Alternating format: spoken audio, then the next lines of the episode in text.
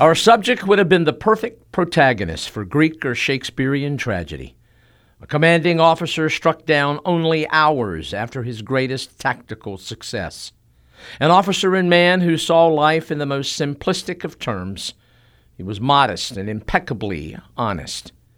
Interestingly, he was a study in contrast, complex yet simple, harsh then soft, restless then reposed, eccentric yet predictable, ambitious yet humble, wrathful then righteous.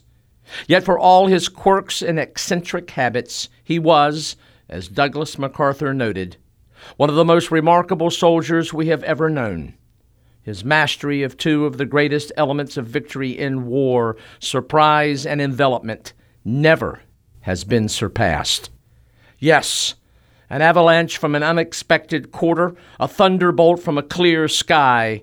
This is part one of the remarkable life and career of Thomas Jonathan Jackson, the man who needs no introduction other than simply Stonewall. The last five letters of history spell story, and that's exactly how history should be taught. Numbers and dates have no soul. Such presentations fall flat, for history is alive and relevant.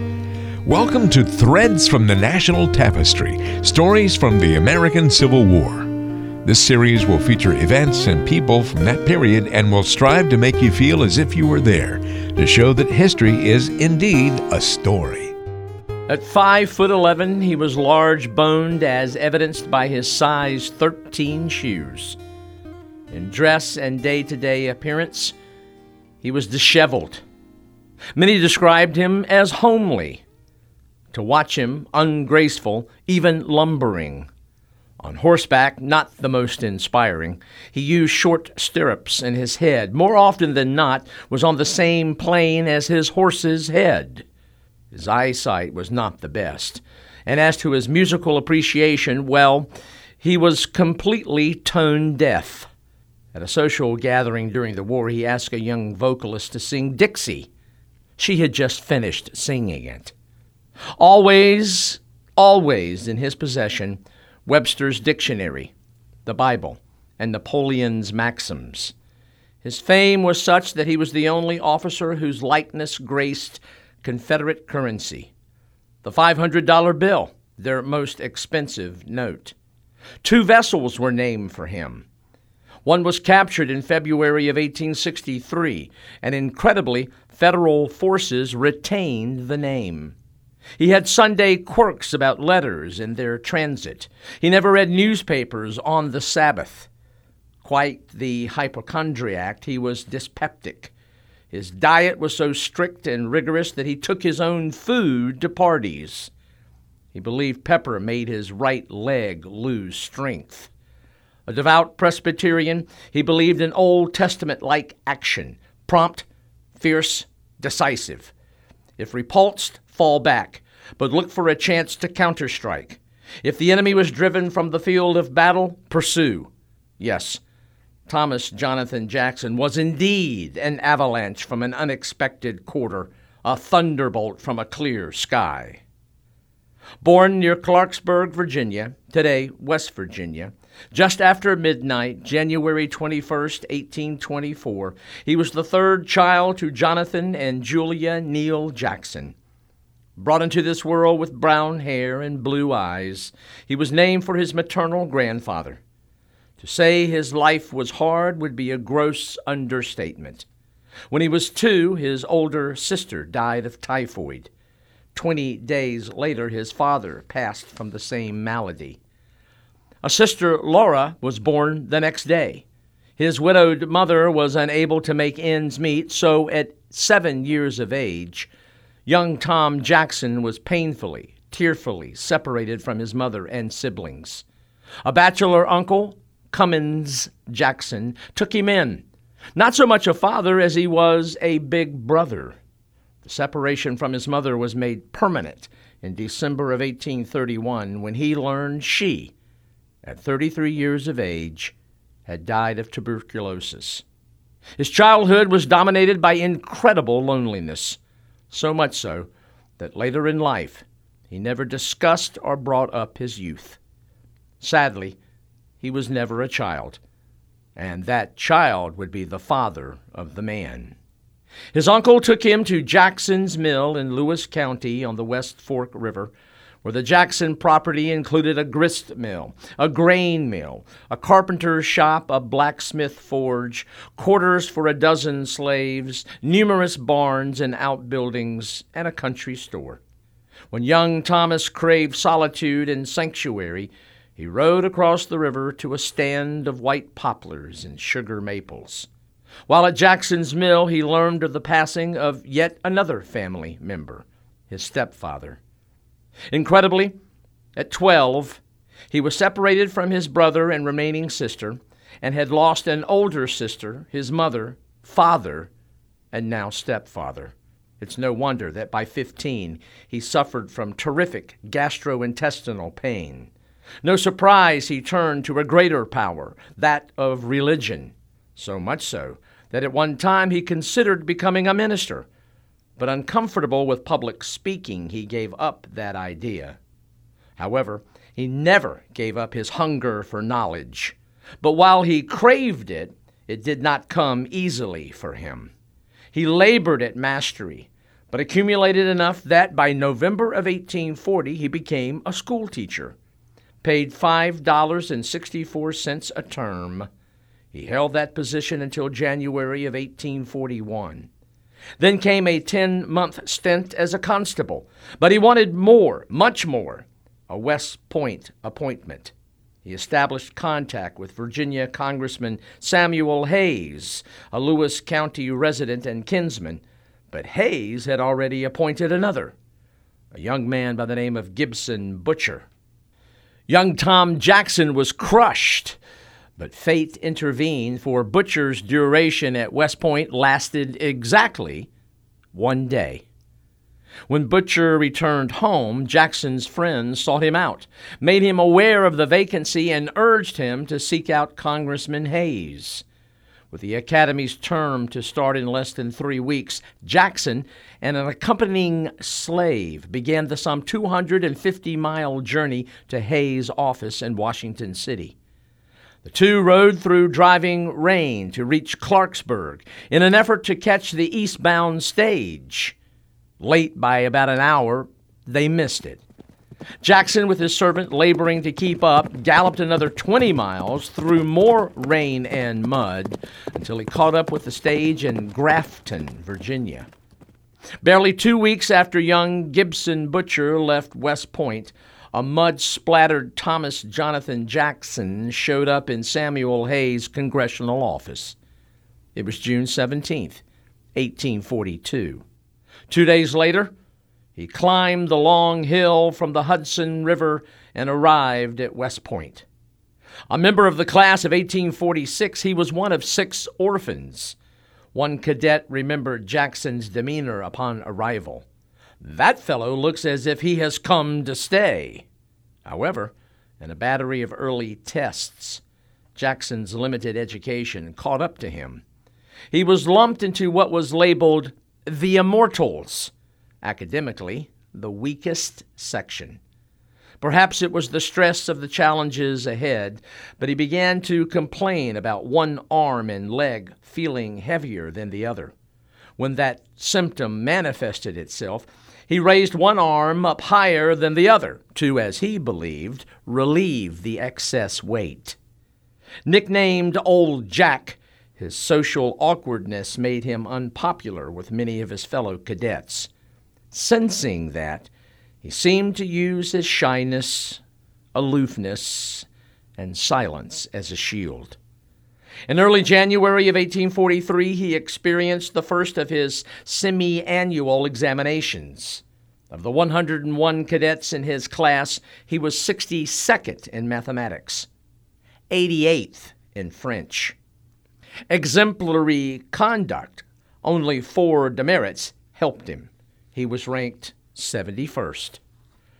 By the time of his second examination period, he jumped from 62nd to 45th in math and from 88th to 70th in French. As to good conduct, Of 223 total cadets, he ranked 38th. From June 1842 to June 1843, he accumulated 15 demerits. One of his classmates, another Virginian, George Pickett, had 167. It is a fact that in his four years at the military academy, Jackson, though he received demerits, not one was for any kind of actual misconduct.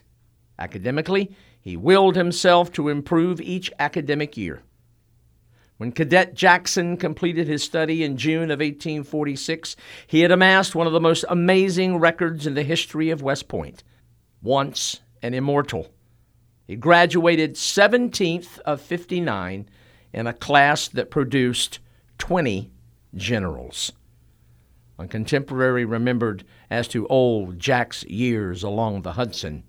Thomas Jonathan Jackson appeared, achieved, then disappeared.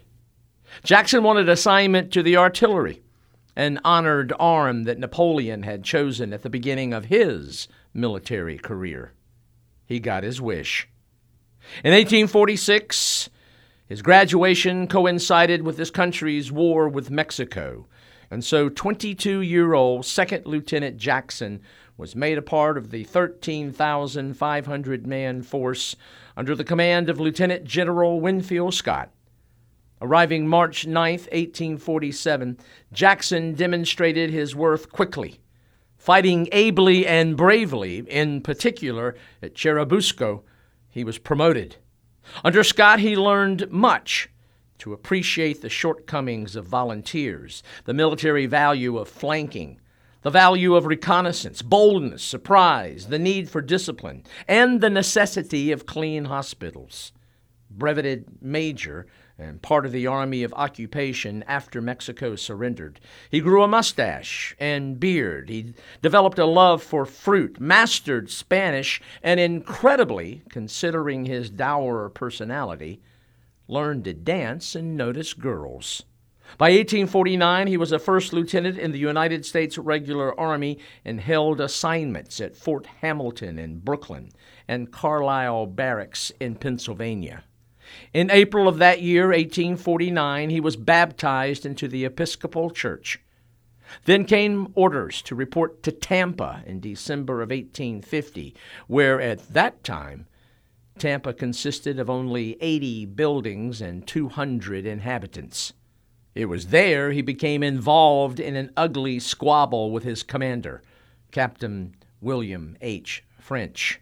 Both, sticklers for discipline, well, their chemistry was toxic.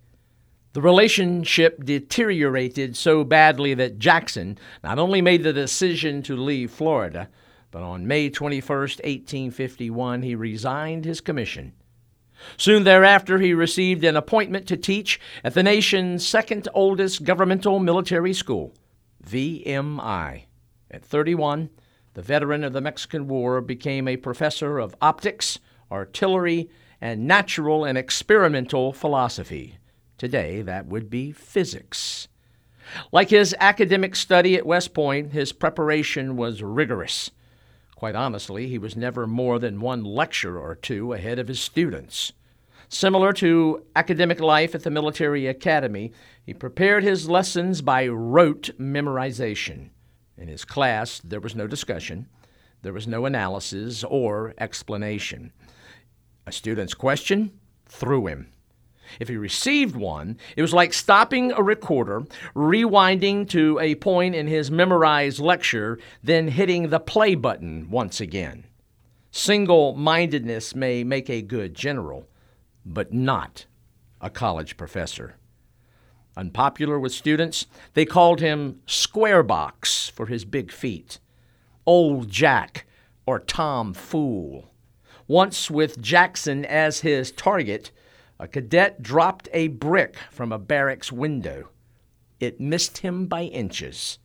Thudding into the ground, he never flinched. On November 22, 1851, he accepted no, a better word might be he absorbed Presbyterianism. By doing so, he gave up dancing, he gave up amusements. The Presbyterian Church became his home, his fortress, his refuge. Two of his favorite verses were Revelation 21st chapter, 4th verse. And God shall wipe away all tears from their eyes, and there shall be no more death, neither sorrow nor crying, neither shall there be any more pain, for the former things are passed away. And Romans 8th chapter, 28th verse.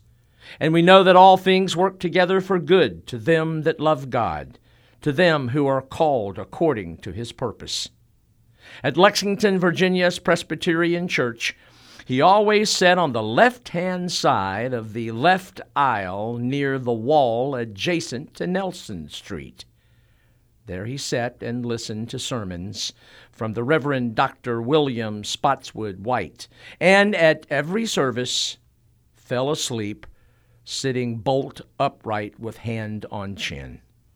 People nudged, they jostled. One lady even used a hat pin but nothing roused him. His habit encouraged teasing. A hypnotist came to town, and Jackson volunteered to be placed into a trance. The hypnotist tried and tried, but for all his effort, his subject stared unblinkingly right back at him. Finally, a little girl spoke up in a loud voice. No one can put Major Jackson to sleep but the Reverend Dr. White. The auditorium exploded in laughter. His day to day routine was precise. At 6 a.m., private prayer, cold bath, and a half hour walk. At 7, family prayers, breakfast, and a one half mile walk to his 8 o'clock class. When he finished his last class at 11 o'clock, he returned to his home for a standing study session with the Bible, then reviewed material to be taught the next day. You see, he had two strengths that helped his preparation focus and a photographic memory. Interruptions during study sessions were simply not allowed. At 1 p.m. there was lunch. Then from 1:30 to 2 there was time with his wife. In late afternoon there was a walk or ride with his wife, then a light supper. After supper, he had a two hour review of lessons while sitting upright in a chair or standing bolt straight facing a wall. At 10 p.m., he went to bed. I mention a wife. In autumn of 1852, Professor Jackson took an interest in Eleanor Ellie Junkin, the daughter of the president of adjoining Washington College. Filled with feelings that left him bewildered, Jackson admitted, I don't know what has changed me. Professor D. H. Hill told him, You're in love. On August the 4th, 1853, 29 year old Thomas Jonathan Jackson married 28 year old Miss Ellie. Sadly, their time together spanned only 14 months. On the 22nd of October, 1854, she gave birth to a stillborn son, but appeared to come through the ordeal. However, an hour or so later, uncontrollable hemorrhaging began, and that proved fatal. It was not an uncommon occurrence. In the rural South at that time, one of every six white mothers died in childbirth. No matter, Jackson was devastated. Once again, someone he loved was taken from him. Yet, he refused to show it. One evening, in the solitude of a room in his house at 8 East Washington Street, there in Lexington, the 30 year old added a personal note to his book of maxims. He wrote at the top of a page Objects to be affected by Ellie's death to eradicate ambition, to eradicate resentment, to produce humility. If you desire to be more heavenly minded, think more of the things of heaven and less of the things of earth. As a result, he threw his very mind, heart, body, and soul into the church. One of his favorite projects, though against Virginia law, was the teaching of a Negro class, a Sunday school class for free black and slave children. They called him Marse Major. In July of 1845, he traveled to Europe, where he visited seven countries. Interestingly, the only battlefield he visited was Waterloo. Upon his return, he renewed an acquaintance with a young lady who had been educated at Salem College, which, of course, today is located in Winston-Salem, North Carolina. That lady made it clear she would not marry a Democrat, a widower, or a soldier. In the middle of July 1857, she married a man who was all three. Jackson called Anna Morrison my esposita, my sunshine. And on the last day of April 1858, she gave him a daughter, Mary. Sadly, almost a month later, their first child died of a liver disorder. And there was more troubling news, this time within the nation and close to home, there in his native state of Virginia. In December of 1859, he led a VMI artillery section to Harper's Ferry to observe and supervise the hanging of abolitionist John Brown. As to the issue of slavery, Jackson neither apologized for nor spoke in favor of it. Professor James I. Robertson, Jr., who authored a definitive Jackson biography, believes he probably opposed the institution, but in Jackson's mind, since the Creator sanctioned the use of slaves, man had no moral right to question its existence. As to states' rights, Jackson advocated the principle, but also believed their use did not condone or allow secession. He held this position even after the firing on Fort Sumter. But Lincoln's call for troops three days later, like many others in the Upper South, pushed him over the edge. He believed the South's constitutional rights had been abridged. He believed the war was ordained by God. And so, on the 21st of April, 1861, he led 175 cadets to Richmond. Many of those cadets served as drill masters for the thousands of raw volunteers who flocked to the Confederate capital. Promotion came quickly for Jackson. On April the 25th, he was made a major in Virginia's topographical engineers. The very next day, he was made a colonel of Virginia volunteers and ordered to the vitally important town of Harper's Ferry. There, he was placed in command of the 2nd, 4th, 5th, 27th, and eventually the 33rd Virginia. He drilled them seven hours a day. There is an almost assuredly apocryphal story about his time there, but it is worth sharing. Supposedly, Jackson complained that the never ending noise from trains emanating from the double tracked, still in federal hands B&O Railroad disrupted his camps, and it had to stop or else. Amazingly, railroad officials agreed to funnel all traffic through the town between 11 a.m. and 1 p.m. To do that, however, trains had to run in both directions from Cowcatcher to Caboose. Jackson, the story goes, then moved to block all rail traffic headed east from Point of Rocks, Maryland, and all westbound traffic from Martinsburg, Virginia. The result? He bottled up 56 locomotives and 300 cars and all were captured. Perhaps a story, but a good one. Word of his Confederate command reached his surviving sister, Laura. Jackson's marriage to Anna a few years earlier evidently spoiled the close relationship Laura shared with her brother. Such now was her distaste for her brother's Confederate service, she, a Unionist, refused to mention him. She even went so far as to imply that he had cheated on his West Point entrance exam. Back to his brigade at Harper's Ferry. In the middle of May 1861, there was a change in command. Brigadier General Joseph E. Johnston arrived and, deeming the town indefensible, decided to abandon the town. Jackson thought the move unwise and said so. That concerned Johnston, who believed his lieutenant outspoken, too aggressive, and Confederate President Jefferson Davis agreed. Truth be known, down in Richmond, there were some doubts about this eccentric, by the book officer. More sparks flew when Jackson learned that Johnston planned to destroy the extensive B&O railroad shops at Martinsburg, Virginia. Yet, given the assignment, ever the soldier, Jackson followed his orders.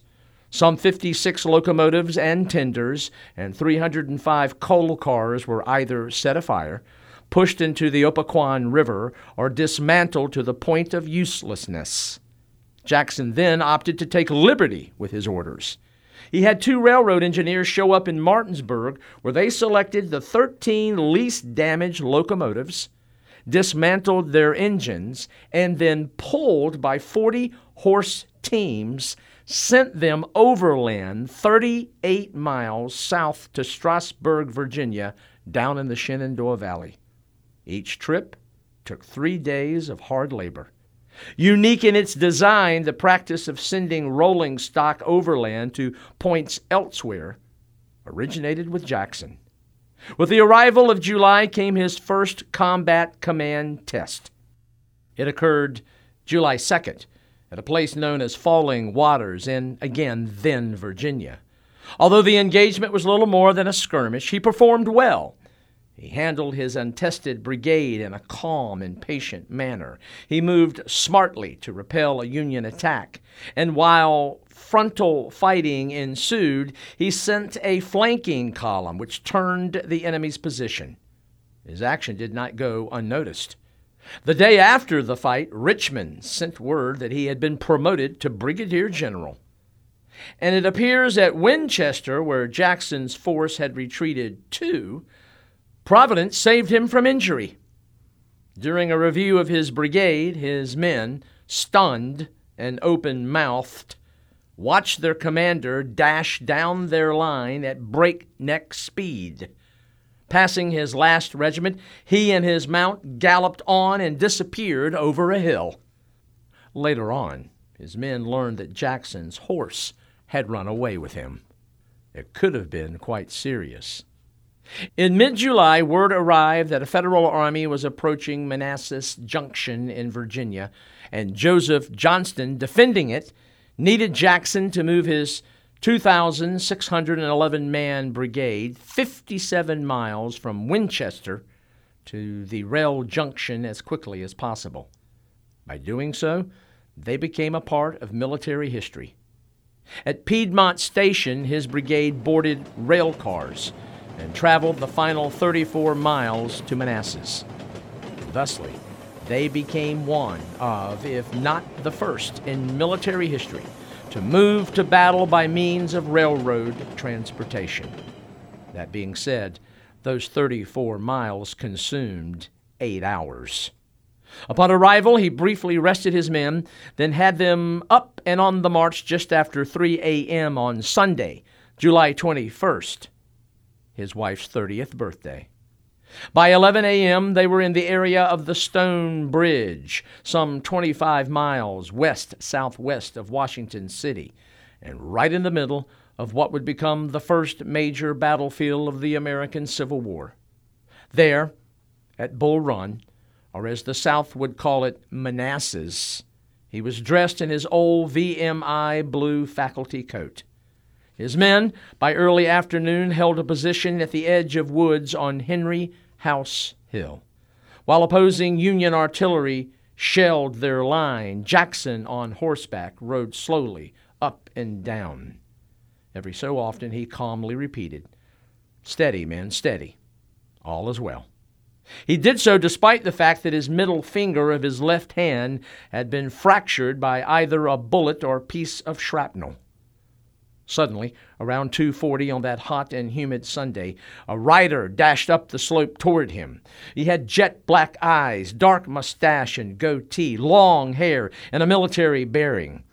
Jackson instantly recognized his West Point friend, Brigadier General Barnard Bee, and so began an immortalizing exchange. Bee, whose brigade had been battered, blurted, General, they are driving us. Jackson looked to the northwest toward the enemy and replied sternly, Sir, we will give them the bayonet. Now, Bee had little faith in the bayonet, but the reply stirred him. He returned to his men who were trying to piece together a defensive line, and as they tried, Bee, with his sword, pointed to the crest of Henry House Hill and in a booming voice shouted, Look, men, there is Jackson standing like a stone wall. Let us determine to die here, and we will conquer. Follow me. Now, I must mention that there is another interpretation to that story. There have been some who over the years questioned whether Bee's comment was delivered in admiration or insult. In other words, Bee was incensed that Jackson's men did not advance to render aid but remained immobile.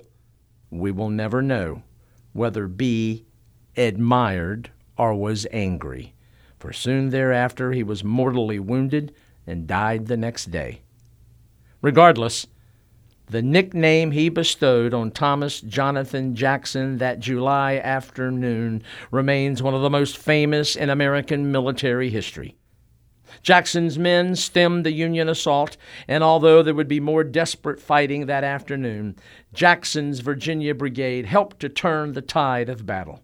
His stand that day, dramatic and worthy of legend, but in the days after the Confederate victory on the plains of Manassas, there came monotony. Encamped over the next six weeks and striving to maintain discipline, he allowed no furloughs. Rather, 90 minutes of drill four times a day. Despite day to day maintenance and administration, Jackson was frustrated. He yearned for action. And so, he proposed a campaign into federally held northwestern Virginia. But not only was it ignored, but Jefferson Davis believed it more evidence that his Manassas hero was too aggressive. Regardless, on October the 7th, 1861, Jackson was promoted to Major General and in early November was ordered to Winchester, Virginia. It was there he put together his first campaign as an independent commander.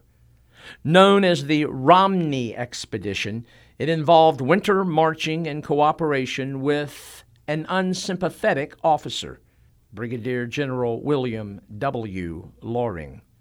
Jackson's plan required speed and decisiveness, and from Loring, he got neither. The weather didn't cooperate either, for marches were made in snow, sleet, and ice. Despite the inclement weather, Jackson successfully occupied Romney, but little seemed heroic. Two days later, incensed that he was ordered to move in such horrific weather, an angry William Loring and his men stumbled into town cold and numb. With the arrival of Loring's division, Jackson then opted to move his men elsewhere, but needed a force to hold the recently occupied town, and that task went to Loring, who immediately forwarded a formal complaint to Richmond. It reached a sympathetic ear. The then Secretary of War, Judah Benjamin, ordered Jackson to immediately pull Loring and his men back. To Jackson, this was unheard of. It was a breach of chain of command. Jackson wrote the Secretary of War that he would obey the order, but also stated emphatically that he could not operate in the field with this kind of civilian interference. Therefore, he offered his resignation. When shown Jackson's letter, Jefferson Davis, fearing reaction from citizens if he lost the Stonewall of Manassas, thundered, I'll not accept it, sir. It took some doing but third parties interceded and smoothed ruffled feathers. That included ridding Jackson of troublesome Loring, who found himself transferred to another department. It was about this time, in a meeting with a Confederate official, Jackson made a remark If the valley is lost, Virginia is lost. That comment spawned a daring campaign. The valley Jackson referred to was, of course, the Shenandoah. As illustrated by the maps on this podcast site, the so called breadbasket of the Confederacy stretches some 200 miles in length and some 20 to 25 miles wide. from Salem and Roanoke north to Winchester and Harper's Ferry. The valley is geographically encased by the Potomac River to the north, the James River to the south, the Ridge and Valley Appalachians to the west, and Blue Ridge Mountains to the east. For the Confederacy, the valley yielded great amounts of foodstuffs and militarily offered the Federals a back door to Richmond. A Richmond that was about to be threatened by Union Major General George B. McClellan's 121,500 man Army of the Potomac, which was on its way for the Virginia Peninsula, that tidewater area between the York and James rivers. Once landed on the peninsula, McClellan planned to drive west toward the Confederate capital to neutralize federal forces in the valley, to keep them from joining that large Union army on the peninsula, or from threatening Richmond from another point, something had to be done to secure the valley. And that challenge was given to Jackson. However, to be effective, he needed a map and got an excellent one from a 33 year old former New Yorker, Jedediah Hotchkiss, whose years before hiked through the area liked it, and settled there. With that map, Jackson now moved to confront several independent federal forces that were in and around the valley. His first opponent was Brigadier General James Shields, who had a 9,000 man division at Kernstown, Virginia, which was located some 8 to 10 miles south southwest of Winchester. Shields a salty character, had been a politician before the war and once challenged Abraham Lincoln to a duel. Fortunately, it never came to pass. There was an urgency about Shields' force, for rumor had it that it was about to be withdrawn and sent to join McClellan's force headed for the Virginia Peninsula. To pin Shields' division in the valley, Jackson, on March the 22nd, 1862, decided to move on Kernstown. Unfortunately, his reconnaissance was poor. Believing the enemy was similar in size to his own, at that time about 3,600, Jackson attacked. In reality, Shields had almost three times Jackson's number. And so, in the botched Battle of Kernstown, Stonewall, outnumbered, operating with a hastily made battle plan, and suffering from poor communication between his divided elements, suffered defeat. Quite honestly, he was fortunate to get away. The outcome left him frustrated, angry, but the tactical defeat accomplished something of great strategic significance.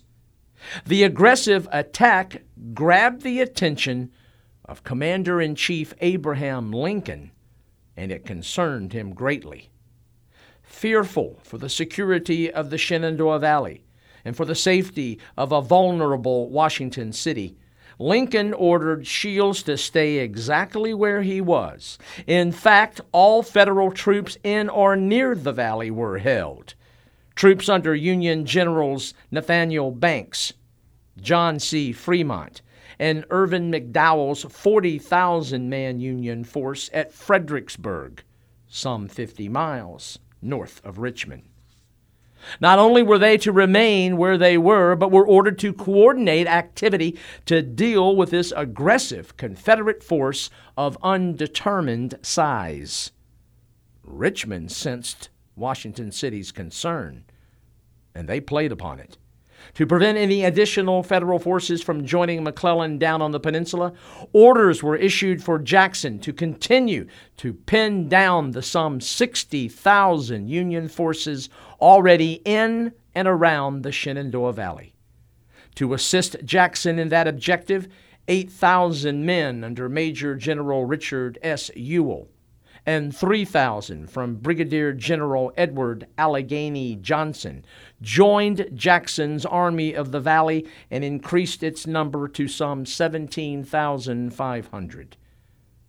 And so the strategic chessboard was set, and so began one of the most remarkable campaigns in military history the Valley Campaign. With no more than those 17,500 men, Stonewall Jackson began to dictate and control most of the military activity in the eastern theater of the American Civil War. On April the 30th, 1862, he began what would be 63 consecutive days of activity. Nine days later, he marched west to the tiny hamlet of McDowell, where he drove back a Union force under John Fremont that had hoped to enter the valley from the west. Jackson then turned and marched east. When he reached the Valley Turnpike, for all practical purposes today's I 81, he headed north to New Market, where he turned east and crossed Massanutten Mountain. That done, he pushed his men north and on May 23rd struck and routed an isolated 1,000 man enemy force at Front Royal. Two days later, Jackson followed up his Front Royal victory by routing Nathaniel Banks' federal force at Winchester, driving it north to the Potomac River and beyond. His so called foot cavalry had since the May 8th Battle of McDowell marched 177 miles in 17 days. With those victories at Front Royal and Winchester and subsequent federal retreats, Stonewall Jackson cleared the Shenandoah Valley of all federal troops and had done so at a cost of only 400 casualties. Federal losses were 3,500, and captured stores were so great that it took days to compile the inventory. Yet, with Jackson so far down the valley, that is, near the Potomac River, for the Shenandoah River flows south to north, Federal troops from both east and west now tried to coordinate their movements. They hoped to cut Jackson off, keep him from being able to fall back to the south. It became a race. With Shields' Federals moving in from the east, Fremont's from the west, Jackson's men, by mere hours, won that race. Able to march to the southern end of the valley, Jackson then incredibly turned and offered battle. On June the 8th, he struck at Cross Keys, and then the next day at nearby Port Republic. Hasty planning almost cost him at the former, and bad reconnaissance at the latter. Yet, both federal armies that pursued him, frustrated to no end, abruptly turned northward, and the Valley Campaign of 1862 ended. In its remarkable execution, Jackson, an independent command, had alone engineered its operations. He had affected and frustrated Union efforts in the entire eastern theater of the American Civil War. With never more than 17,500 men, he had defeated forces totaling more than three times his number. He had inflicted close to 5,000 casualties, captured 9,000 small arms, and tons of supplies at a cost of only 3,100. He had tied up anywhere from 60 to 80,000 who might have been used on the peninsula or elsewhere against Richmond. In short, his was a strategic masterpiece, one that made use of initiative, secrecy, audacity, isolating federal units, rapid marches, flanking strikes at unexpected quarters, strategic withdrawals to gain tactical advantages, fierce assaults, and pursuit. Again, keeping in mind that the vast majority of his army was on foot. In 48 marching days, his men covered 676 miles, a distance 50 miles greater than Charlotte, North Carolina to New York City. In the South, his fame soared. In the North, there was fear, yet begrudging respect. In fact, his tendency to attack from anywhere lent itself for use by northern nannies who warned misbehaving children that Stonewall will get you. Any commotion in camps, either Union or Confederate, yielded comment from common soldiers that it was either caused by Jackson or a rabbit. His obsession for secrecy is highlighted by a story. Near the end of the campaign, Jackson caught one of his men in a cherry tree. Angry with him for straggling, Jackson shouted sternly, What division do you belong to? Don't know, was the reply. What brigade? Don't know. Well, what regiment? Don't know. Jackson then angrily snapped, Well, what do you know, sir? Back came the answer. I know that old Stonewall ordered me not to know anything, and damned if I ain't going to stick to it. Indeed, Jackson's 1862 Valley Campaign spawned stories even into the 20th century. Up in Harper's Ferry, now West Virginia, at the confluence of the Potomac and Shenandoah rivers, there used to stand the Hotel Hilltop House. Perched some two to three hundred feet above the Potomac, its vistas were breathtaking. Among the famous who came to enjoy the scenery and cool air Mark Twain, Alexander Graham Bell, Woodrow Wilson. A former owner once related the story of yet another who came to visit in the 1930s, one from a foreign land.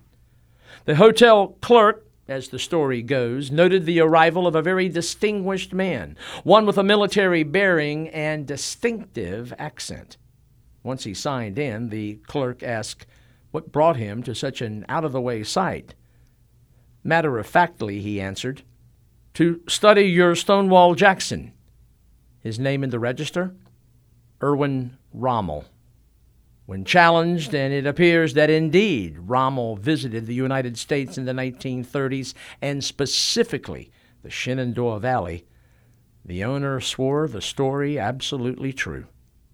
20th century tank tactics and lightning warfare based upon Jackson's strategy and tactics from his 19th century Valley campaign? It makes sense, for the campaign was truly remarkable. A campaign that still merits attention and study in military academies round the globe. Yes, Thomas Jonathan Jackson had won himself a nickname and garnered quite a reputation. But the war was still young and great and desperate campaigns loomed. Campaigns that would feature one of the greatest tandems in military history that of Lee and Jackson. This concludes part one of the life and career of Thomas Jonathan Stonewall Jackson. Part two will pick up with his teaming with Robert E. Lee and the Army of Northern Virginia to the Seven Days Campaign, Cedar Mountain, Second Manassas, Antietam, Fredericksburg, and of course, the fateful clash of arms at Chancellorsville. This is Fred Kiger. Thank you for listening. Jackson has been the inspiration for many over the years, but two works, in my mind, demand your attention. First, Professor James I. Robertson Jr.'s 1997 Stonewall Jackson, The Man, the Soldier, the Legend. And more recently, Rebel Yell, The Violence, Passion, and Redemption of Stonewall Jackson, which came to us in 2015 thanks to S. C. Gwynne. Both are simply wonderful and allow you, if you will, to walk in Jackson's shoes and share his truly remarkable journey through life.